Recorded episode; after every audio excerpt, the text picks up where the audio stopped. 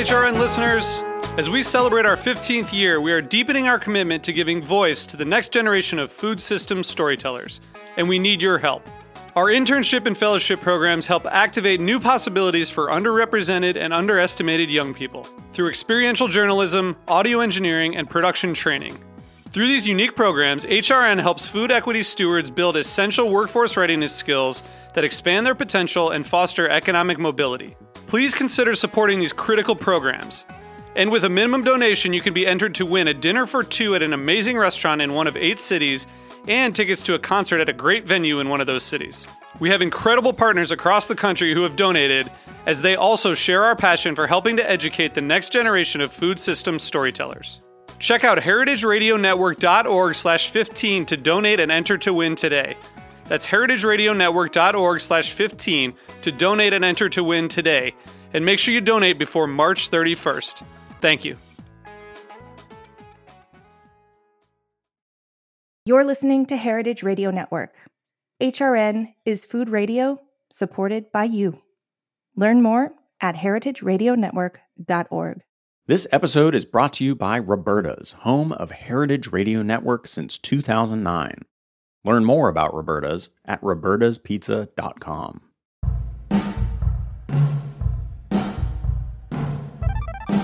You're listening to Fields, the podcast. I'm Wythe Marshall. And I'm Melissa Metrick.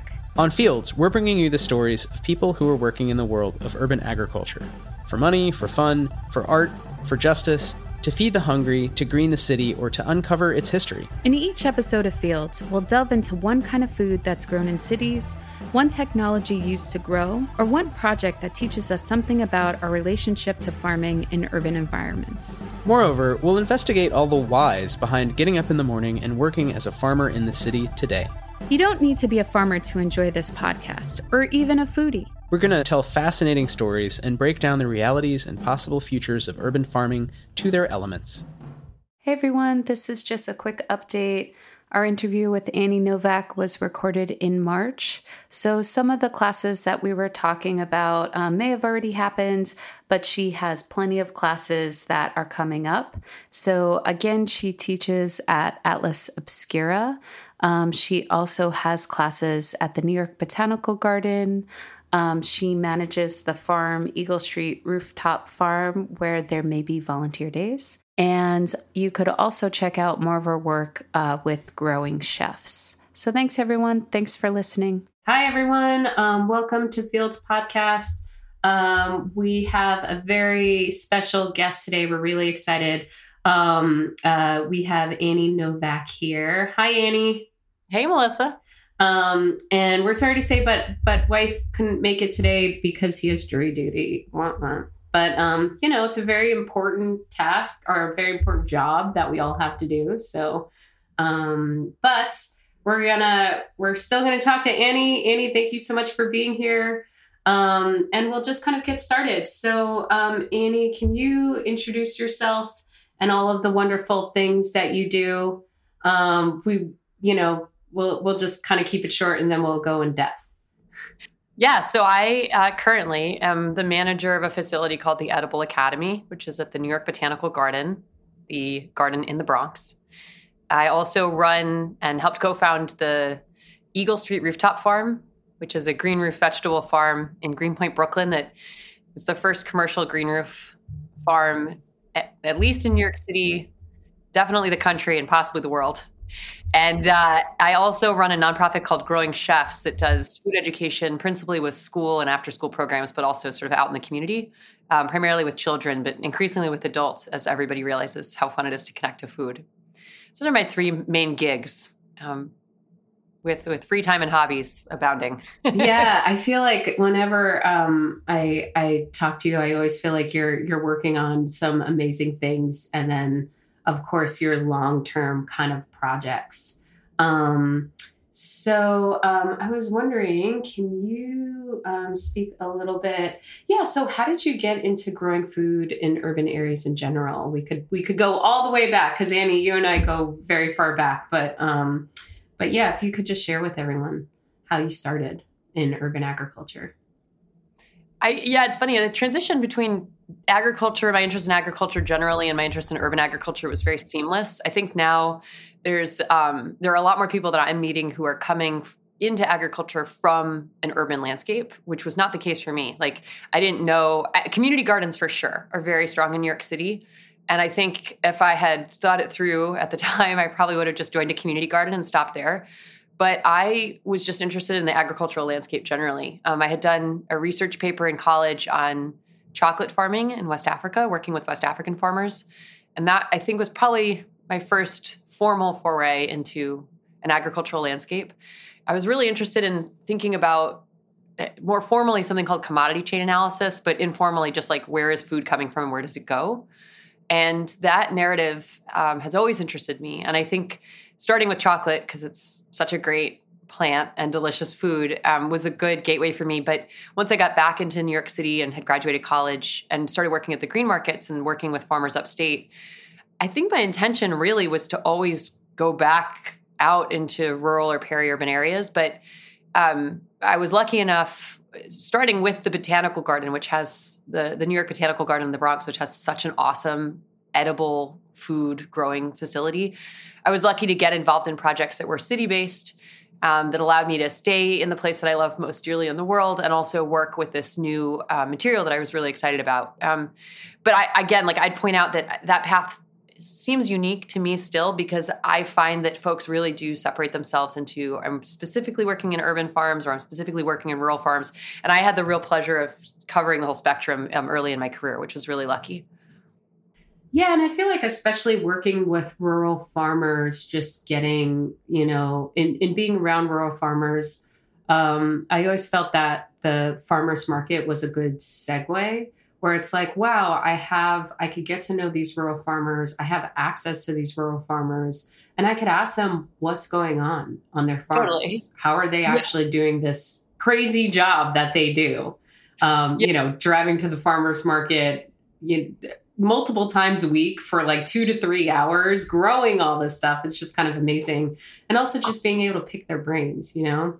Um, yeah. Well, you and I connected over that very early on. And I, um, I, I think one of the things I really loved about it is it it gives it gives you a sort of regional perspective because you know urban farming is really important and I love that it gives people like a visual and participatory access to agriculture but the real impact on like air quality, watershed, food production and mass like that all happens outside of New York City. Um, no matter how big we build our rooftop farms. And so you know when when you and I first met Melissa and we we both geeked out on farmers markets and then I got the chance to pull you up to the New York Botanical Garden in the Bronx and then we started working together on a, a private rooftop farm you know these are all really small space projects with big social impact but like the questions we would have like where do we get the best transplants? What are the major pest problems in the area? What fungal diseases are killing all the basil right now? Like that stuff where you and I would turn to the farmers we worked with because they were the ones who had that bigger landscape perspective to share.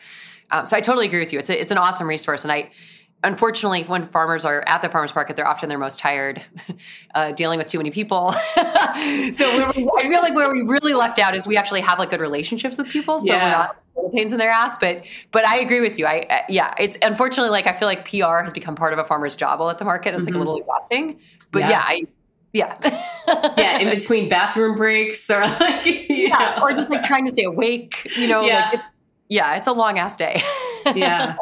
Um, so how did you find yourself up in the botanical gardens and, and how long have you been there? And if you could explain your work there a little bit more.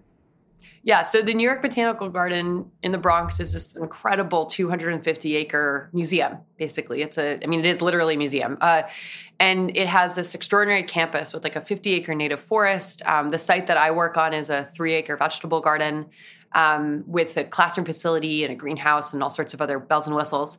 Um, I was in college in um, Westchester and had applied to an ethnobotany internship uh, about a month before I graduated college. It was a very last minute thing um, due to you know circumstances in my life. Um, but anyway, uh, I got picked to work in the children's education department instead. So I had gone into it thinking I would work. You know, ethnobotany is this space within academia where you can look at like the relationships between plants and people. And I think, sort of based on my relevant experience and resume and how I presented myself, they were like, you know, let's put her in education because she seems like she likes to talk a lot. And she's a good learner. And it's true. So i uh, uh, maybe some other qualities as well. But um but i ended up working at the edible academy then called the family garden in 2005 so it's been a really really long time. Wow. yeah, and where I'm where I feel really fortunate is that I started as an intern, I became an educator, I was promoted to coordinator, and now I'm a manager. And so I've had this path where I've really learned everything about the site. I've had a chance to help develop the site. I've, I have colleagues I've worked with for that entire time, colleagues that I've hired in. Um, it's a really, really incredible space. So again, it's called the Edible Academy, and it is open to the public. So if people want to come visit, we have so many programs you can get involved in, including volunteering alongside of us and learning how to plant, um, which is in some ways like the most hooked up community garden you could possibly ask for because we have such a fantastic facility up there. Yeah, the facility it, it was so amazing when um you know when it became the the um, Edible Academy. yeah the Edible Academy before it was Ruth Howell Family Garden and just like now you know there's greenhouses and there's just like all of this amazing beautiful and the work was always beautiful and amazing and um, just so professionally like set up it's just so amazing to have this resource within New York that maybe like you know a lot of people be like oh i'll go to the new york botanical gardens but they won't know about this whole educational facility where you could take you know your really young children there to start from the beginning you know of like Yeah. Because that's Um, what you you got to yeah. do, right? Sprouts educator, yeah. So Yeah. you you and you worked with the little little guys. What were some of your favorite parts about that? Um, what was it? I, I just feel like you all set it up so easily. Like, okay, this is usually how we do a lesson. Like, um, you're going to teach this certain subject. We're going to do this amazing snack with like fresh vegetables and things like that, and get the parents in. And I, I think I remember making like this really delicious.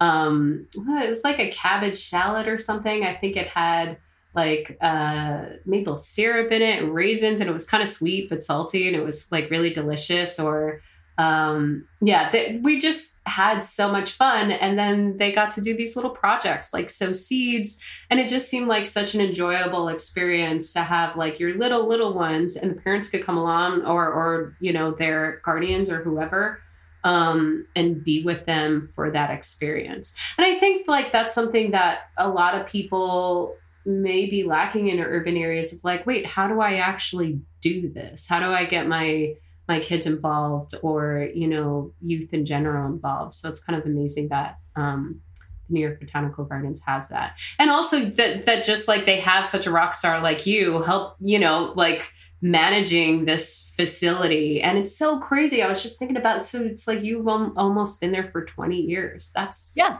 that's incredible Yeah, I mean, it, it, it is and it isn't. I, one thing I'll point out about the Sprouts program that, that you were part of is um, so that the Children's Gardening Program has been a component of our education department since 1956. I mean, we have photos going back to when the program, at first it was free, and then they realized that didn't help with um, retention, so they started charging a dollar.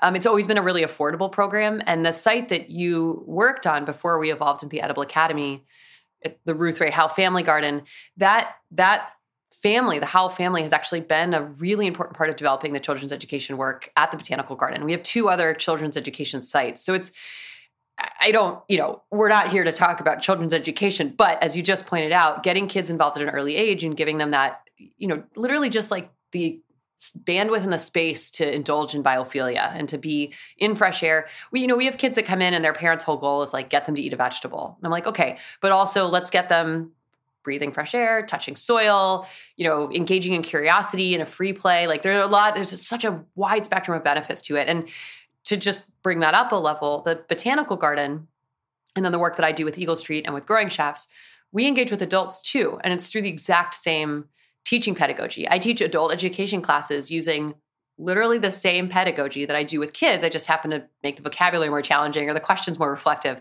Um, but I think that's really important because something that I fell in love with agriculture about agriculture really early on is a cyclical process of learning, this opportunity every season to fail and try and try and fail.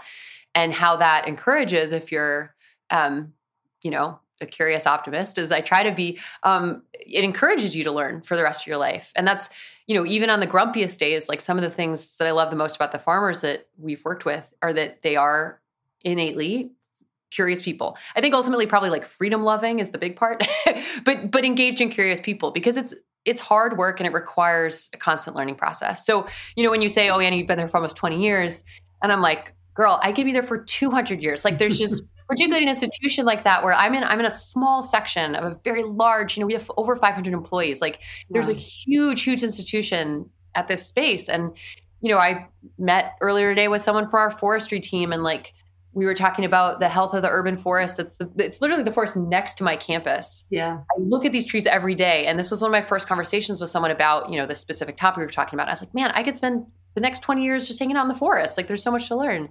So, you know, that, that I, it's, it's part of why I've always been so grateful. We have the opportunity to bring in people like yourself. Like we have this rotation of educators who work with us. We learn so much from you coming in and bringing your ideas and creativity. And then, it keeps it keeps the work fresh for me too. Like if i'm going to stick for 20 years i want i want new staff to work with and new ideas percolating.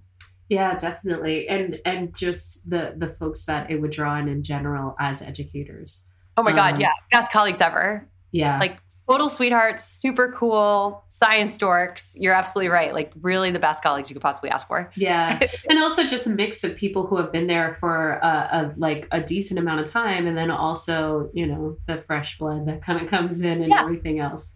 Um, but also like you mentioned surrounded by um, just scholars and and folks that are so passionate about the work that they do and all different types of work you know so like you were talking about forestry and and how that could also just tie into um you know the lesson plans that you do or um and also your other work oh god there's so much work that that that you do in general um um, speaking of which, um, two things. Can you just mention really quickly the um, how you work with adults at the New York Botanical Gardens via the classes that you teach there? Um, and then also leading into growing chefs. yeah, totally. Okay. So I, I started teaching adult education classes a, a, while ago. I think at this point I've officially taught over 10,000 adult students, which is bananas. Wow, um, that's incredible. yeah, and that's through um, online learning with the New York Botanical Garden, and then prior to the pandemic, in-person learning. And then I also teach with Atlas Obscura, which has been so phenomenal yes. for the last two years, three years now. And then I do, you know, like lecturing and that kind of thing. So it's great. Um, I find adult learners to be um, extremely self motivated. Um, you know, they're all of this, the courses I teach are outside of a certification program, so they're there because they want to be there. Um, I have a range of topics I like to cover, everything from sort of like the basics of organic vegetable gardening, all the way up to the last class I just finished teaching on tree communication, which was hot topic. People were all fired up to learn about that, um, and I I'll just say a quick note about that. Um, the Botanical Garden has a phenomenal adult education program. I mean, you don't have to take a class from me, you should just sign up. Um, with Atlas Obscura, phenomenal, very wonky, all over the map, super curious, um, curiosity driven class topics. My aim with tree communication um, was to think about sort of the popular culture concepts that are out right now, um, like you know, I think at this point everybody's aware that mycorrhizal networks helps trees communicate. And what I was interested in was thinking about how um, the human perspective of communication, talking, feeling, all these concepts and perspectives that really are linked to our species. How does that translate or fail to translate to trees, which are an entirely different species, an entirely different kingdom, and living on a completely different time scale? So, what I find wonderful about the opportunity to teach adults is that you can tackle big topics like that, which bridge science and philosophy ethics and botany. Um, and uh, sometimes they can give you really sassy, mean feedback, which is super helpful because I learned from that too um, about, you know, sort of how they might agree or disagree with the perspective I'm offering. But it also gives me a chance um, to explore topics I'm curious about. So a lot of times, you know, you mentioned at the Botanic Garden, our children's ed program have a very rigorous um, curricula that we follow. We we do we create a scaffolding that we think best suits sort of the learning standards for children when I teach adult ed classes, I take that into account, but a lot of it really is about ex- exploration. Um, because one thing I've really taken away from agriculture, botany, being part of a scientific institution like you know the museum that is the botanical garden, is um, answers are awesome, but really learning how to question things is even stronger.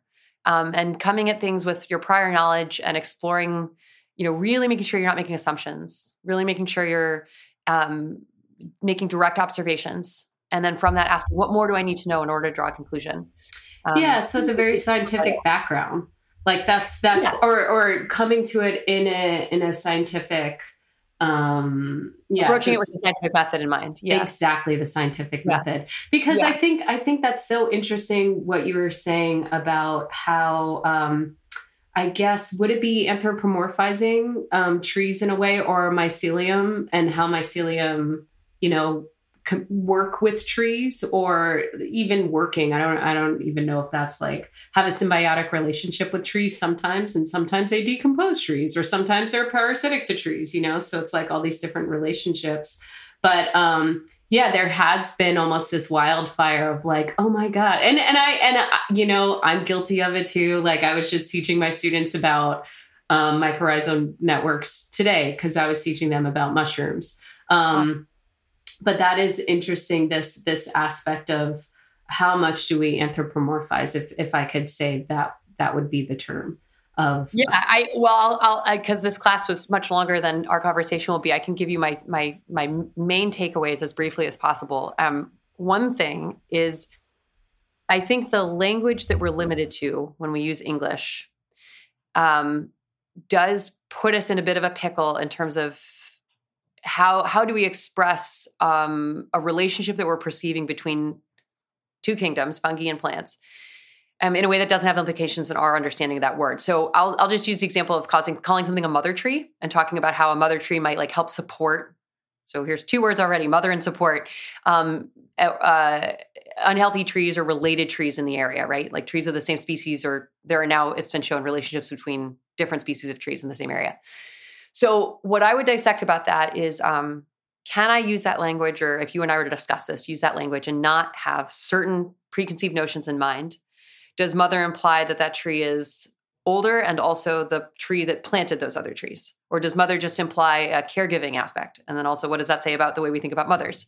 Um, does it mean that, um, you know, when we say support, that there's this idea that, um, instead of a, a, two-way passage of nutrients for example there's only a one-way passage. And why what's like is there a is there an inherent motive that trees have to have to do that?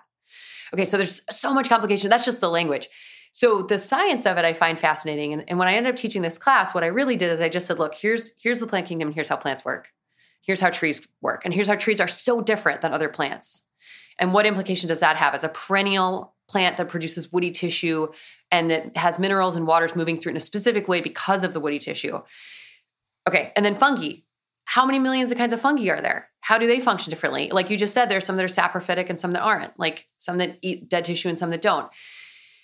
Okay, so then you read this research, right? And a lot of the controversy, if I'm going to be as brief as possible, seems to land on one sensitivity around language, right? Like we shouldn't go out there and be like the wow, like mm, trees and mushrooms are like bonding and creating relationships whatever like semantics. But but the other thing i'm wondering is why in this kind of relationship why would we why do we need to assign motive when another way to think about it is if if the inherent desire of most living things on earth is to reproduce?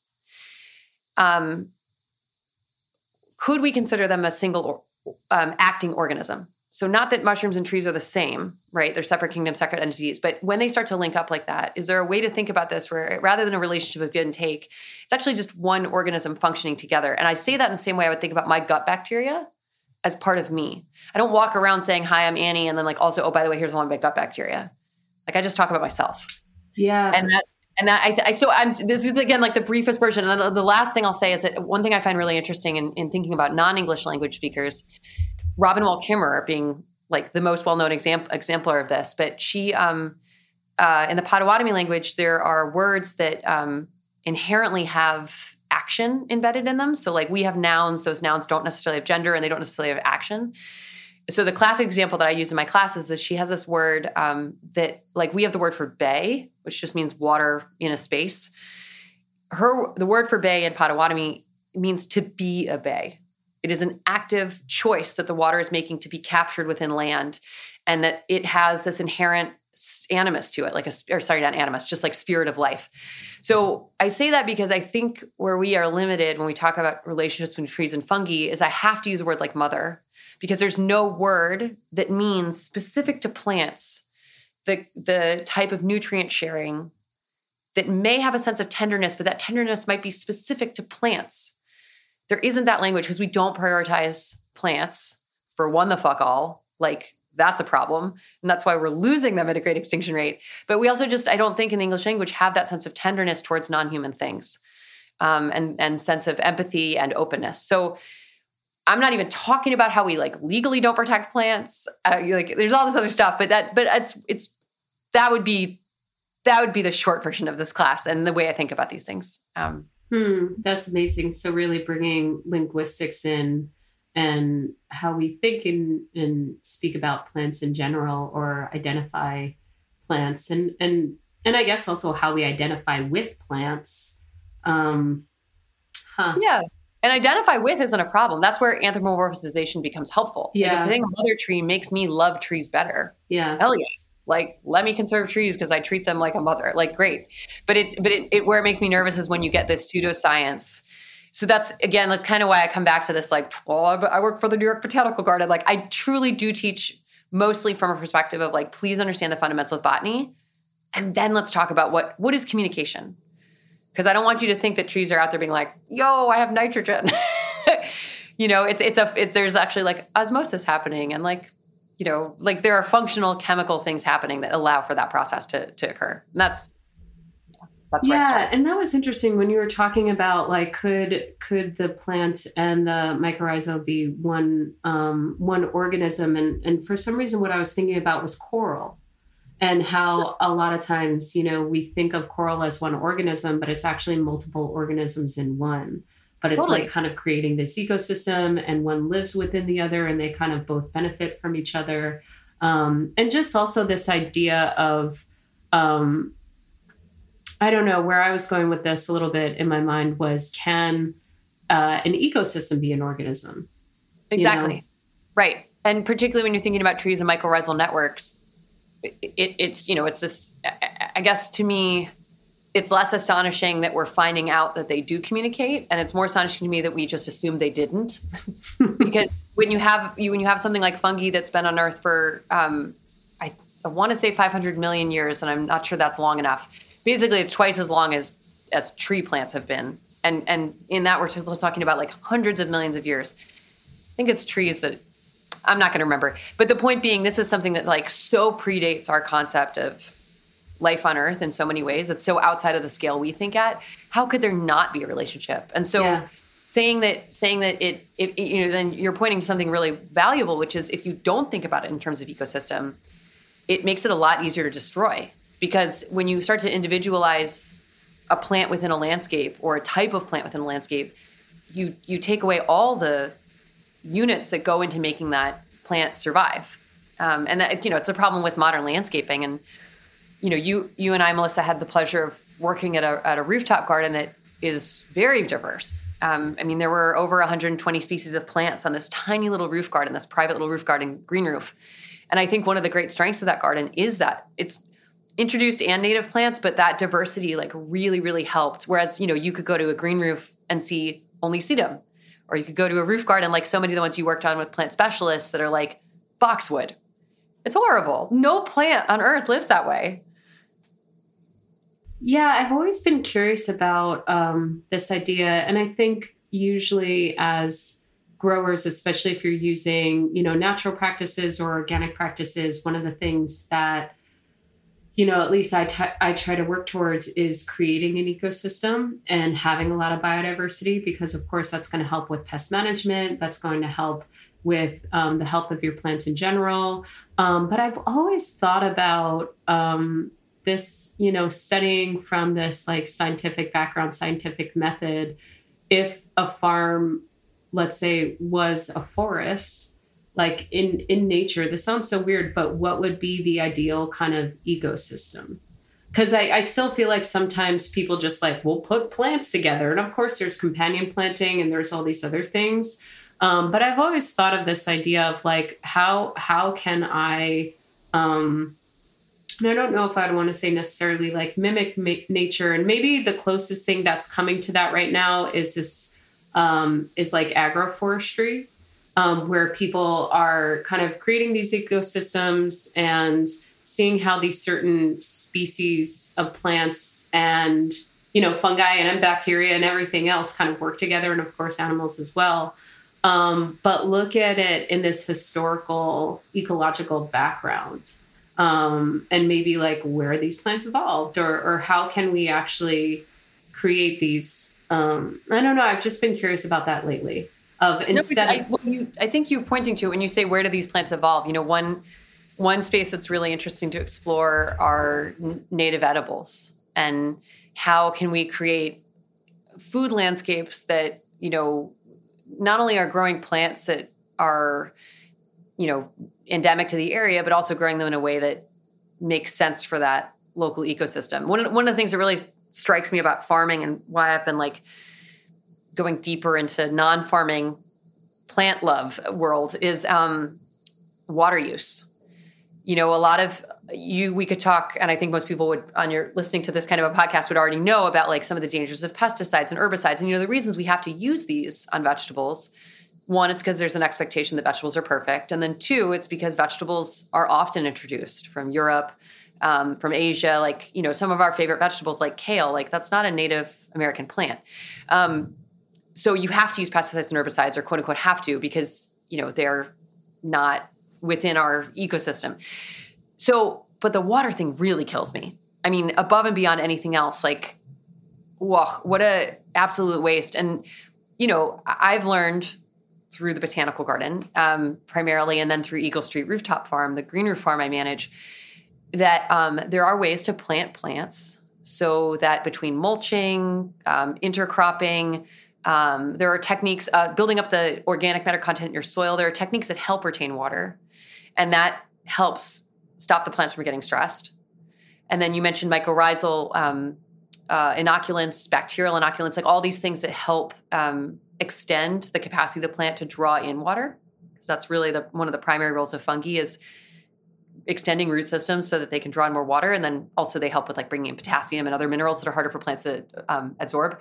But that if you're building healthy soil and you're growing plants that do well in that microclimate, um, it's just yeah, it's just more responsible. And I, I don't think you necessarily have to put like a umbrella culture on it like i'm doing agroforestry or i'm doing biodynamics or i'm doing you know forest farming or permaculture i like that stuff i think it's a great place to start because it gives you sort of a structure to follow but but to me really it's like if i'm committed to a space and it's why it's why i've worked at the places i've worked for so long i get to know that space I know when the soil dries out. I know under what conditions the plants start to crap out. And and I can start to lean into choices that support it. And I Eagle Street's probably the best example of that because that is a six inch deep, super dry green roof media. It's not great for vegetables.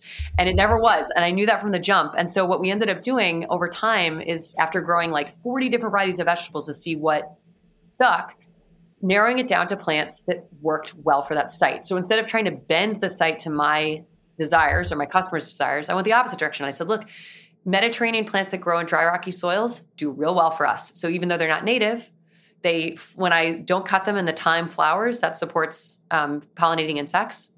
Um, and then I can sell the flowers for a bajillion dollars because people in New York are crazy. Um, and then it does really well because it doesn't need a lot of water. And the best is it's a perennial. I'm just picking on time. There's other plants we grow, but it's a perennial so that over thyme, no pun intended, the root systems are establishing themselves, and that's helping the plant thrive in a site that's very dry and prone to drainage. So I just, at this point, I kind of like give up on. Like I would love to grow a melon. it's just never going to happen. Uh, I'll grow a melon somewhere else, um, and I, I think that's probably the way I would approach most farm sites at this point. Is like see what the land is telling you and lean into it. Yeah, that that is such a, a great um, point, and especially being on a rooftop farm, and and also being on a rooftop farm in a city, and specifically New York City, right?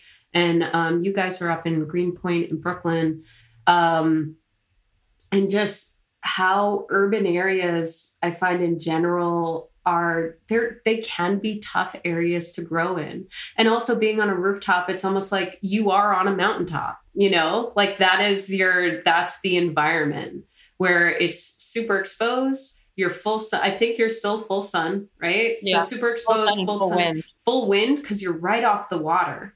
um, yeah. which is going to change the climate as well. And New York City in general is right off the water.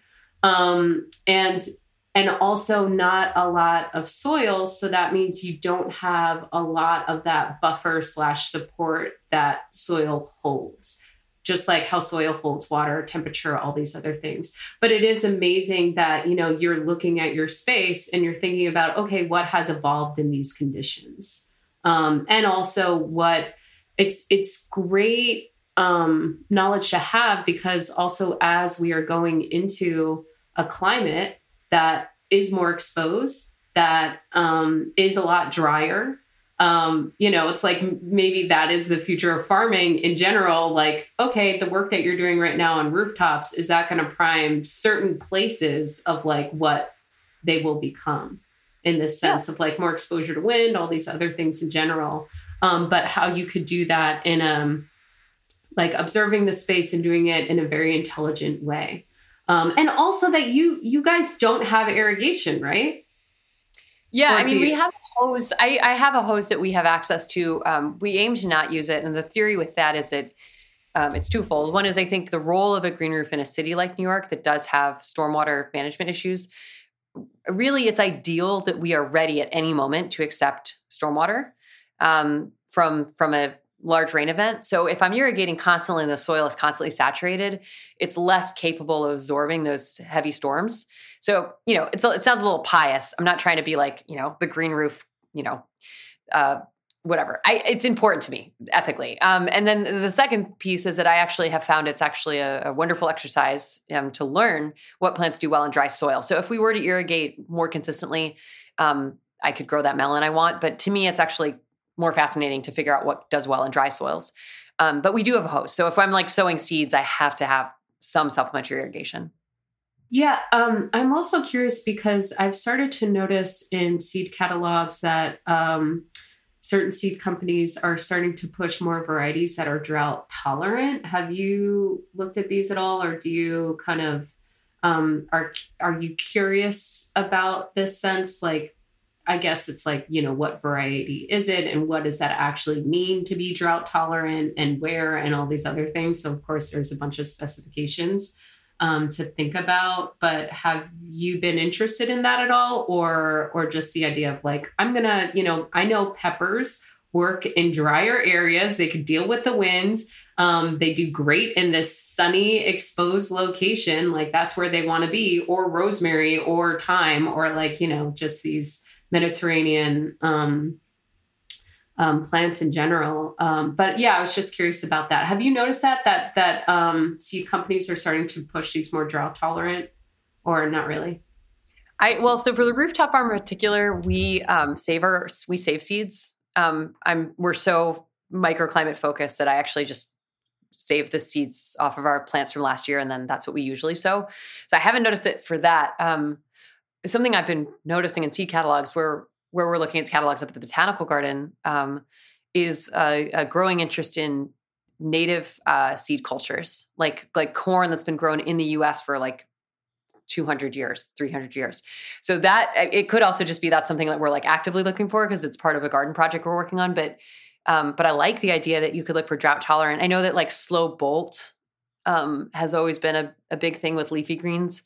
Um, and then yeah, this this this the huge growth of local seed companies like seed companies that are saving local seeds and selling them locally and the and the indigenous and native seed um, has been awesome to see. And that's that's something i feel like has been changing over the last decade yeah that's such a that's such a great topic. And and also that you all seed save. I didn't i didn't realize um you seed saved. And yeah and, i mean i'm a cheapskate so that's part of it. Well, but the thing is, it's like before seed companies, that's what people did.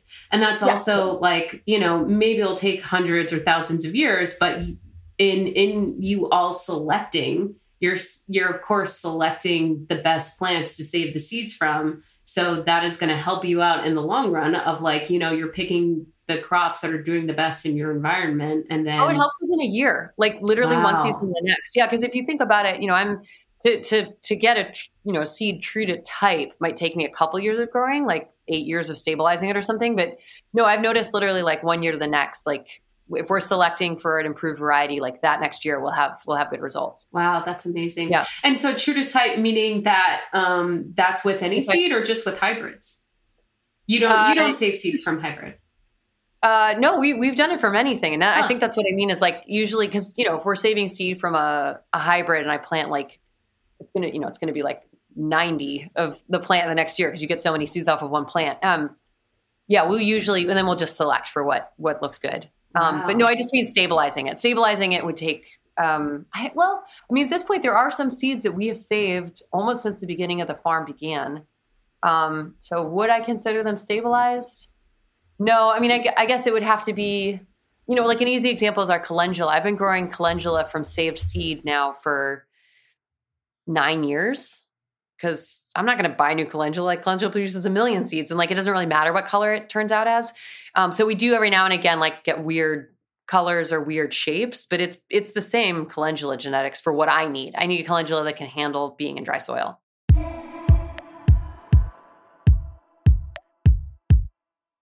This episode is brought to you by Roberta's, home of Heritage Radio Network. Roberta's was founded in Bushwick in 2008 and has become one of the most iconic restaurants in the country. HRN made its home inside of Roberta's in 2009, and together they have become part of the DIY fabric of the neighborhood. Roberta's is open for lunch and dinner seven days a week and serves much more than just the famous wood fired pizzas. Their team dreams up new salads, pastas, and sandwiches on the regular. Roberta's Tiki Bar is alive and well in the back garden, serving up frozen drinks in the summer and hot toddies in the winter. Stop by the bakery and takeout spot next door for fresh breads, sticky buns, and pizzas to go. But Roberta's also extends beyond Bushwick, with multiple locations in New York City, Long Island, and Los Angeles. You can also find their frozen pies in grocery stores around the country. The spirit of Roberta's, like Heritage Radio Network, is everywhere Here's to many more years of pizza powered radio. Learn more about Roberta's at robertaspizza.com.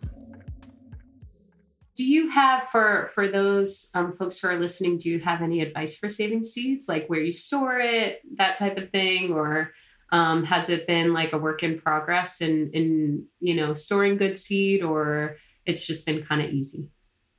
Uh, it, well, it's easier than you think. It's and that's I'm going to say that universally for all things gardening. I think folks, and I love it because they sign up for my classes, and I, you know, I want you to sign up for my classes. But it is, it is. I am completely self taught. I mean, I learned from working with people smarter than I am, but I, I, I never. Did I ever take a class? I think I've taken soil science, but um, but I just like being mentored and reading books um is is my primary go to. But um, with seed saving, uh, yeah, no, the only thing is, you know, you have to understand a seed contains a living plant, right? It just hasn't been enzymatically activated. So you want to keep it in a place that will not make it grow. Um, so ideally, it's a cooler, drier space. Water and sometimes light, depending on the seed, helps them germinate. Um, and then uh, I think a lot of people are super curious how long you can keep seeds for. Um, I just wrote an article a couple years ago for Martha Stewart Living about um, a woman who sprouted a date seed that was pre-biblical. Um, and I like went to Israel and met the fucking tree, and it's it's wild, you know. When it, it, it's a male tree, but if they ever hybridize or if they ever cross it with a female tree and pollinate the female tree, you'll be eating a date that is the same genetics and ostensibly the same flavor, taste, and shape as a, as a plant that was eaten thousands of years ago. Wow, that is amazing that you actually went there because I remember reading an article of, yeah. about that. I and, met Elaine. I met the woman who did it. Wow. Crazy. I love her. She's yeah. got like such deep farmer energy. She's very soft spoken. She's kind of grumpy. It was the best. But yeah, the tree is cool. Um, Methuselah is the name of it. But um, and it's a date tree. But uh, all that to say, if you save seeds in good conditions, you know, please don't save it for 2000 years but like you can save a tomato seed for five six seven years that's fine and i i find great pleasure in that because you know i often give seeds as gifts and it's sort of a, a future promise right like if i'm giving it to you and you live in an apartment it might be five, four years before you, you know, have a place to plant it, and that's okay. Just keep it in a cool, dry place. Yeah, that's so interesting because I remember in one of our first episodes on fields, um, we did an episode about seeds, and I remember um, Wythe mentioning how seeds are almost like time travelers. Like you know, like this seed was from a thousand years ago, which is yeah. so incredible, and and how different our environment or the earth was then compared to what it is now or how much how different our environment now will be you know, from even 100 years or 50 years or 20 years because of climate change. So it's just so interesting and and how and I know I'm anthropomorphizing plants right now, but this idea of like how smart plants are, where it's like I'm going to um, you know, put my um my genes in this um I'm going to have them be dormant and only wake up when it is the right time for them. It's a beautiful lesson for us all, really. Yeah. To be a seed in all things is is a very cool way to think about your life and your plans and your schemes and your dreams. Hmm, that's great. Yeah. That's There's a great. Thoreau, um, Henry David Thoreau. Uh, I can't remember if it's the name of an essay or a line in the essay. It's to have faith in a seed, and he talks about that exact concept. How how there's so much potential locked into this tiny little organism, and um, and what that can teach us about the way we should live and be. Um, yeah, I, you know that I'll, I'll say where I think you're right in anthropomorphizing is that with food crops, it is completely permissible to talk about the the sensibility and the cultural relationship within those because food crops are plants we have chosen and selected and hybridized. They are our they are our story. Mhm. You know, I wouldn't walk around telling you how to think about an acorn, but food crops, yeah. And and the other person I met this woman Elaine Solowey who who helped with the Methuselah date. The other woman I met while I was in the Middle East was um, a Palestinian woman who runs the Palestine Seed Library, and she talked about how um, she has been walking around Palestine gathering seeds from people who are afraid that the plants that they grow, the crops that they grow, will not have a welcome home anymore. I mean, these are like their great grandparents' melon seeds, um, because um, you know, with everything that's going on between Palestine and Israel right now, there's not as much available land space, and then the crops that they're able to grow is limited. Um, so I found that really compelling, and it, it definitely again, it's called the Palestine Seed Library. So if folks are interested in learning more about that story, you can look it up. I also wrote an article about it for Martha Stewart Living as well. Um, but it's it is to me one of the better examples of thinking about how seeds we do have a direct connection, like a, a cultural storytelling connection through the way that we think about seed saving. Yeah, I've also um, that that made me think of the amazing um, work that Steph Gaylor does, um, and she's part of the Long Island Seed Consortium. But uh, I remember when I was getting my master's, um, I took this class called Sustainability on the east end of Long Island, and we visited her farm. And she does a lot of seed work. She breeds so many different varieties. She grows them out. She breeds them, um, and she mentioned this idea of um, when regions are about to go into war, how it's really important that sometimes um, folks would get in touch with her and be like, listen, my area might go into war. So can I send you some of these varieties so that they will be safe? Because I don't know what's going to happen. And like when you lose these varieties, um, not only are you use, losing the biodiversity, but you're also losing this culture. Um, so it's just so, I don't know. Um, and and it also made me think about you know of course the stuff that's going on in ukraine and russia right now. And um, we were actually working on this project at the nyu seed library of thinking about wheat varieties that are specific from you know northeastern region. And are those are some of those varieties in danger or jeopardy in general? Um, so it's kind of interesting. It's like not only climate change climate change is a huge one when it comes to biodiversity and how many things are going to be able to survive and adapt. But it's also like our key to adaptation is biodiversity, um, but also just this sense of um, this cultural connection and how human caused things like war can also destroy that biodiversity and cultural and and yeah. Yeah, no, I- sorry. you're- went off no, on no, a I tangent think- there. No, it's not a tangent, and I think you're you're interrelating those ideas really well because if I'm feeling upset that you know potentially Palestinian food genetics are going to disappear because of you know land conflict, et cetera, it is a much larger, broader, bigger war that we're fighting with climate change, and that's going to impact not just our food crops, although that's one of the things we focus on very heavily because we like to eat food, but it is impacting just the broader plant, animal, fungal, bacterial, viral world. Like it's it's a it's a much bigger war and i you know as a person who generally trends towards optimism as best possible i don't often frame it in that term but i started working in bird conservation more actively about six or seven years ago and it's really really hard to talk about that without it feeling like genuine conflict um, because it, birds are so charismatic and have so much personality as individuals and as species. And so you I find myself relating to them a lot differently than I do with plants. And when I see, you know, dead birds because they've struck building glass, for example, that feels like war. Doesn't feel like a sad, distant climate change, you know, anth- anthrop- Anthropocene concept. That feels like actual battle. Um, so I'm glad I'm glad you related the two. That makes a lot of sense to me. And I'm going to go out and reach and relate um, two more because we have to go really soon.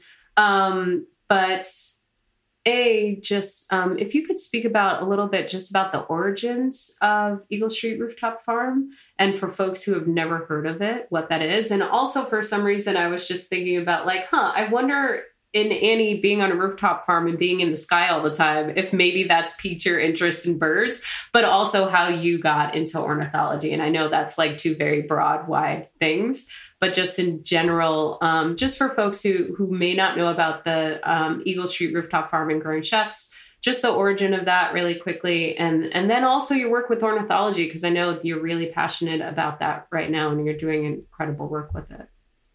Thanks. Yeah. So the Botanic Garden, I got there in 2005 as an intern. I wanted, as a young 20 something, to have something really powerful on my resume. So I created a nonprofit called Growing Chefs and I named myself the director. That's a pro tip for everyone graduating college do it. you, can, you can start employing people you like. You can start developing programs you like. You can put director on your resume, and you can have a, a tax write off for certain things if you're being um, very legal and judicious about it, which I am.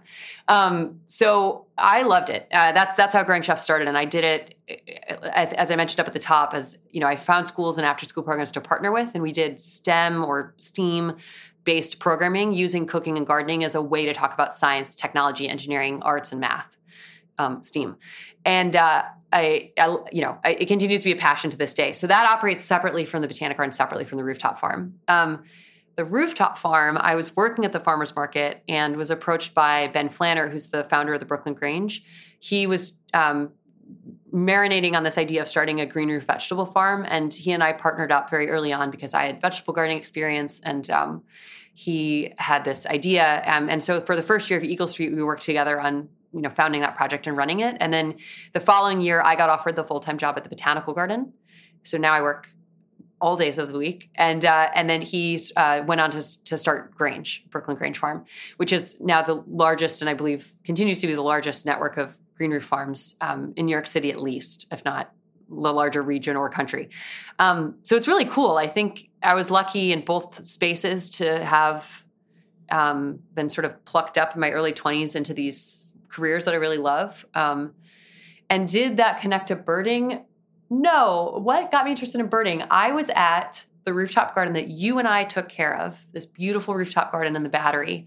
It overlooks um, the Battery Park in Lower Manhattan. And I happened to be up there on the night of, I think, September 10th, it must have been, which is a moment in which the Tribute in Light, which is this beautiful installation of very high powered spotlights, shine from where the Twin Towers were um, pre 2001. And the tribute was shining um, these spotlights a mile into the sky. There are 44 spotlights in each array. So it's 88 high powered spotlights next to this rooftop garden that you and I took care of.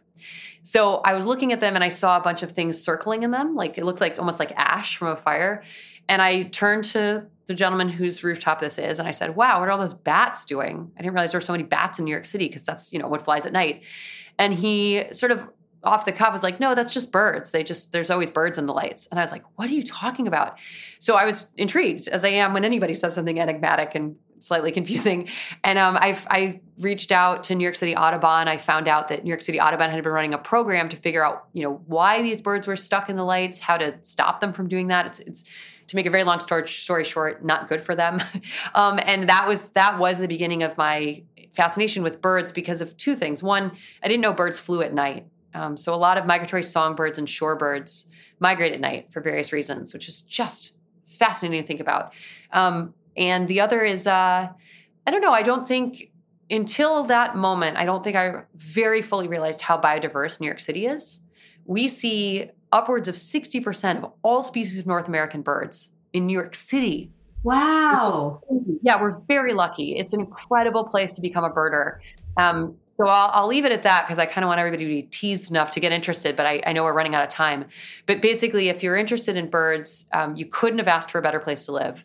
And um, and New York City Audubon is a great organization to ease you into it. And then now the work that I do, um, I'm writing an illustrated book about this um, because so much of this work scientifically is studied through radar and radar is really beautiful to draw um, among other things and then i also i'm on the board of the american bird conservancy which abcbirds.org is hands down nationally if not internationally because it does work across the americas the finest bravest feistiest strongest best most wonderful organization you could ask for in terms of bird conservation abcbirds.org the fucking coolest. Um, so I'm I'm on their board. I stand them super hard, um, and uh, and I I'll leave it at that. But please, everybody, pick up some binoculars. Um, and Annie, uh, of course, very important. We we haven't mentioned the book that you've already written. Ah, so can you yes. just two seconds, brief I'll cut. It's just like so much work. It's it's just so incredible all the work that you put out there and, and that you're doing. Um, but yes, can you talk about um, the book that you've already written? yeah. Well, first of all, Renaissance woman, musician, gardener, teacher. Phenom, uh, back at you. But uh, yeah, so I wrote a book called The Rooftop Growing Guide How to Transform Your Roof into a Garden or Farm. It's published by 10 Speed Press. Um, and it's great. I illustrated it with my friends Lauren and uh, Liz, Elizabeth Timpone, and Lauren Haynes. Um, it's photographed by Naima Green and Jackie Snow, two incredibly talented photographers.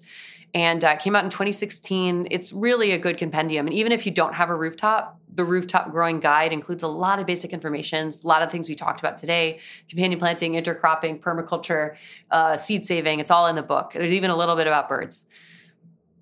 Yes, so incredible. Um, and I'm so sorry that we're we're gonna have to wrap up soon. And I I always love talking to you, Annie. It's always an amazing conversation. Um, and thank you so much for for sharing your knowledge and just your incredible perspective. It's just so amazing always always to talk to you. Um, but I did want to ask you one more question of um, how can people look up your work? Um, do you have uh, what are some classes that you're about to teach? So, so if you want to shout out some of the classes with Atlas Obscura, with the New York Botanical Gardens, um, uh, if you have things coming up with Eagle Street Rooftop Farm, like you're looking for apprentices or, or all the things. So, if you just want to talk about that for for two minutes and how yeah. people can get in touch with you and look up your work. Totally. Well, the nice thing is everything I work on is public facing. So if what we've talked about today excites you, you are welcome to these spaces. Um, AnnieNovak.com is a good one. Uh, it's N O V A K. And my Instagram, which I think is Annie Novak underscore. I can't remember, but it's it's Annie Novak. Um, I have a the little link in that bio will take you to a list of all the classes.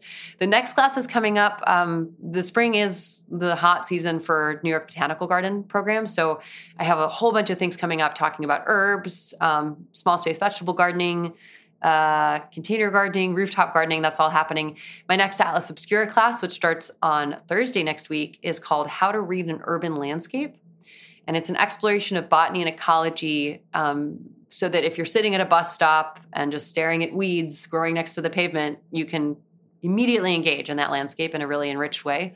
Um, I also teach a companion class called How to Read a Landscape, which is about landscapes more broadly, but you know, urbanites need their special niche.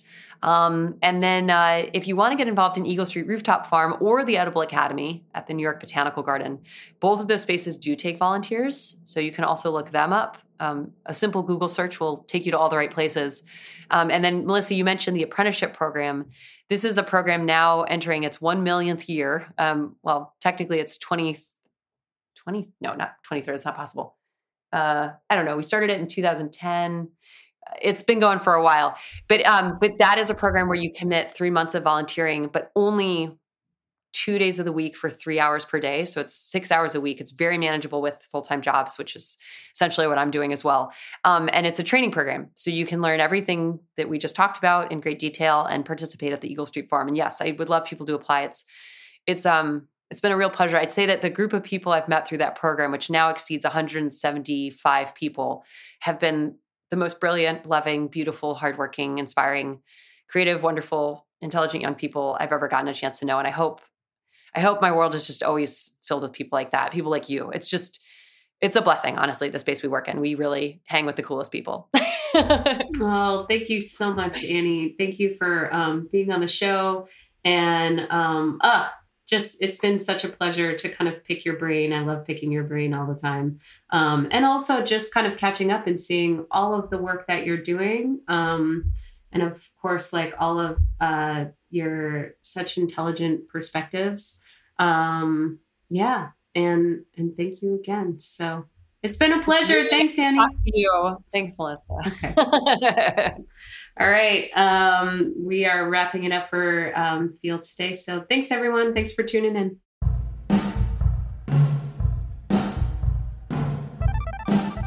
Fields is powered by Riverside. Thanks for listening to Heritage Radio Network, food radio supported by you. For our freshest content, subscribe to our newsletter. Enter your email at the bottom of our website, heritageradio.org. Connect with us on Instagram and Twitter at heritage underscore radio. You can also find us at facebook.com slash heritage radio network. Heritage Radio Network is a nonprofit organization driving conversations to make the world a better, fairer, more delicious place and we couldn't do it without support from listeners like you. Want to be a part of the food world's most innovative community?